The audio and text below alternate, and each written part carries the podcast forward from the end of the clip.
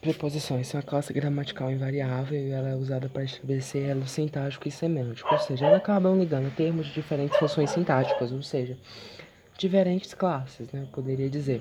As preposições são elas a, ante, após, até, com, contra, de, desde, em, para, perante, por, sem, sobre, trás.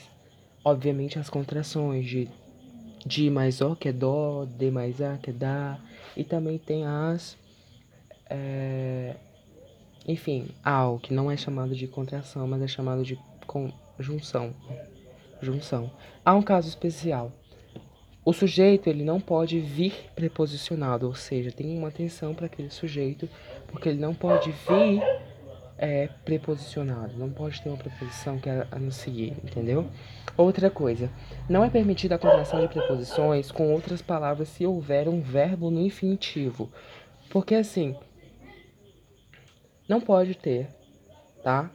Tem que ser é, desmembrado, vamos supor, só depois do carnaval acabar. Não pode ser do, tem que ser de o carnaval acabar, porque o de tá concordando com o acabar e não com o carnaval, entendeu? E já que o carnaval, o carnaval é o sujeito, ele não pode vir é, antecedido por uma preposição, tá?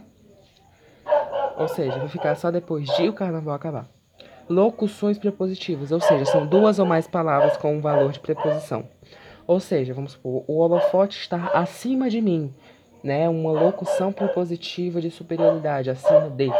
Acerca do assunto, né? Uma locução prepositiva também. Ah, uma, um adentro.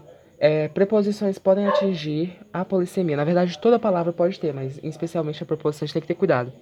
Né, porque elas podem é, atingir valores diferentes de semântico, ou seja, pode ter diferentes sentidos. Ela pode vir acompanhada de a... Vamos supor, fui ao banco. Fui ao banco. Os, com, é, com você. Já é um sentido esse com de companhia. Cortei a mão com a faca. Já é um sentido desse com de instrumento. É isso.